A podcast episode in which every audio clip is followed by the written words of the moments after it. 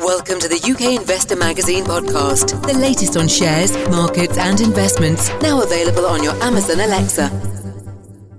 Hello and welcome to the UK Investor Magazine podcast, also available on your Amazon Alexa as a skill. And we'll briefly touch on the FTSE 100 today, which has actually fallen back um, down about 40 points at the moment. Um, we've seen some economic data in the way of inflation figures coming out from the UK, which did actually point to a uh, movement down towards the Bank of England target. So that's had quite a, a, follow through into markets, and it does raise the question as to whether we're going to be seeing uh, a hike or a cut in interest rates. Um, that has been in the market's mind changing to some extent over the last 12 months. And really, that data coming out today and, and seeing an easing in, in inflation um, will probably shift um, that uh, that opinion again going forward. So um, we, are seeing a bit of strength on the pound uh, on on the back of that, um, and we're seeing a bit of weakness in uh, in the FTSE as we speak. Um, we're just going to um, pass on now to an interview that we did this morning with David Archer of Savannah Resources. He's the CEO of Savannah Resources.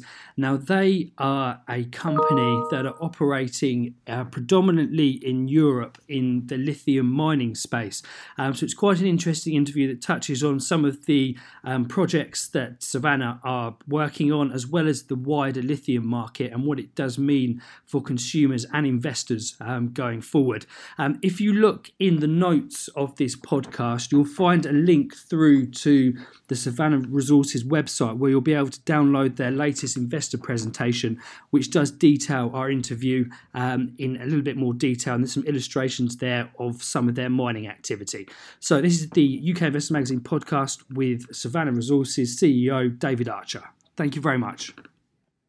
Now, Today we're here with David Archer, I'm CEO of Savannah Resources. Thank you very much for being with us today, David.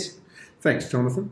Fantastic. Um, so, David, you had your AGM uh, yesterday, and there's some exciting developments uh, going on recently at Savannah Resources. Would you just be able to give us a brief breakdown of some of the key key developments that we've seen in, in recent months? Sure. Well, um, I think probably the, the most significant uh, development is that um, uh, our project, which is probably uh, the leading conventional uh, lithium development in, in Europe uh, continues to grow in size. So we now uh, feature a 27 million tonne resource um, of, uh, of, of, spodumene lithium, which is the particular flavour of lithium uh, that we have, um, and that's the most significant uh, resource in Europe. Um, we have an existing granted mining lease, and we hope that we'll be able to sort of bring this project into production in late 2020 uh, with uh, full nameplate capacity uh, generated in in early uh, 2021, which we believe will put uh, the project in a brilliant position to uh, start providing lithium into the European market to sort of meet uh, emerging demand from the, you know, the, the, very sort of massive um, investments uh, that are now being made by European car manufacturers in the development of uh, electric vehicles and electric mobility in, in Europe. So we think it's the, the right project in the right place in the right time to service um, this uh, massive emerging uh, demand for electric vehicles. Okay, great. So, um, to give the listeners a better idea of whereabouts you're operating and the scale that you're operating and how that may compare to some of the other mines out there on the world, I mean, where, whereabouts uh, Savannah operating at the moment and, and, and looking for lithium? Yep. Well, our project is in uh, northeast Portugal, um, near a town called Boticas. So it's inland from Porto. Porto um, is the second largest uh, city in Portugal. We're about 140 kilometres from uh, from Porto, and importantly, about 140 kilometres from uh, the second largest port in Port- uh, Portugal, uh, called the um, the port of of, of of Leixões. What our mine is is it's a, a open cut hard rock development, and it's very much the closest European analogue to the Australian mines, uh, of which have many of which have gone into production over the last two or three years. And Australia has actually taken over the mantle of being um, the largest producer of uh, lithium globally. So what's been successfully done in Australia. We wish to replicate uh, that exact same model um, in, in, in the northern part of uh, Portugal. Uh, we have the, the greatest scale um, of this style of uh, deposit in, in Europe, um, and we believe that um, we can bring this into production uh, quite quickly and um, you know, service that, uh, that, that sort of emerging, emerging demand. Okay, lovely. So to, to, give people an idea that maybe not may not be familiar with the process of lithium mining and how that ends up in a car battery, what's the current market dynamics at the moment? How are Savannah fitting into that? Sure. Um, well, what, what uh, we're all looking at is the sort of rollout of an integrated supply chain uh, in Europe uh, where the battery uh, raw materials, the, the, battery metals are actually mined in Europe and then go through the sort of value added chain until they're ultimately uh, consumed um, in electric, electric vehicles. So there's a sort of multi stage uh, process of value adding. Mining, you produce the uh, lithium concentrate. The lithium concentrate is then refined into a lithium hydroxide. That material then goes into the manufacture of uh, the cathodes and the battery active chemicals, which in turn then go into uh, batteries. Uh, and those batteries are then put into battery packs, and battery packs are then installed in the um, in the electric vehicle. So it's very much a multi-stage approach, and you know, the, the, various uh, levels of that uh, that uh, supply chain are now being built out um, actively. For example, uh, Northvolt, uh, a Swedish company, has just announced that it raised one billion euros of equity to develop uh, the, the, largest uh, gigafactory or battery uh, manufacturing facility in Europe. Um, and other companies, we've got LG Chem, Samsung, and others uh, building out uh, battery plants in um, in Europe.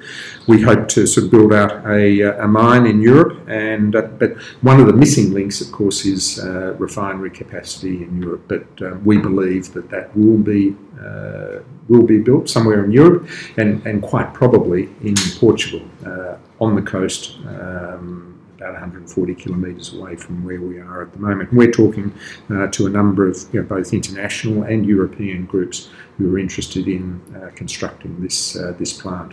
Once that's in place, you'll then have a, this sort of end-to-end uh, lithium value chain, which will put uh, the European car industry into a very strong strategic position um, as it uh, looks to meet the competition, particularly out of China. China is currently the, the, the globe's biggest producer of electric vehicles, and they have very ambitious plans uh, to sort of maintain that sort of position.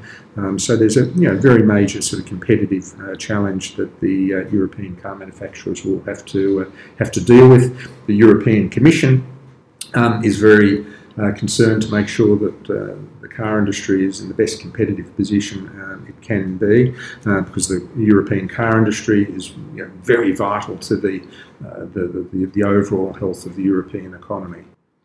Okay, lovely. So investors will be looking at uh, at Savannah shares, and they'll be thinking, you know, if they're thinking of picking them up, um, what could they expect in, in a timeline in terms of key milestones um, for the, the process of the mine, and when could you expect to start to see production and revenue start coming through in a in, in, in a greater capacity? Sure.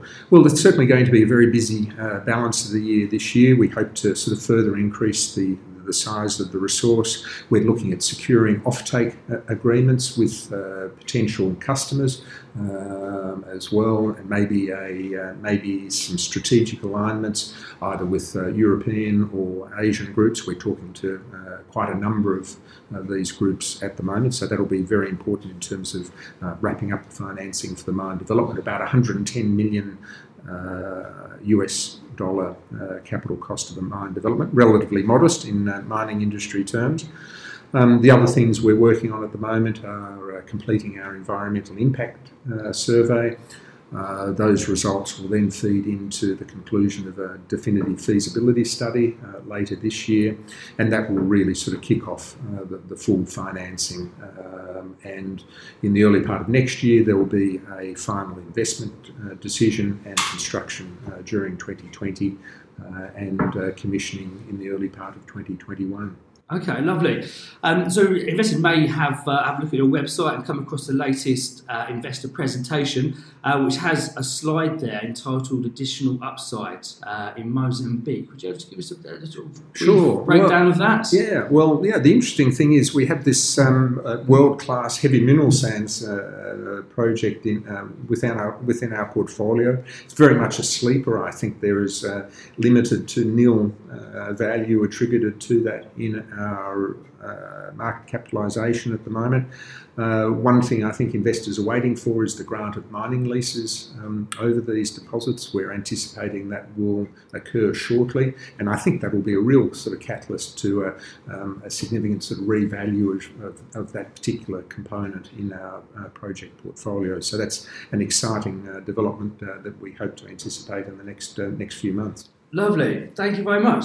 David, thank you very much for, for joining us today uh, on the podcast. Um, and that's David Archer. Thank you. Thanks, Jonathan. Cheers. Take care.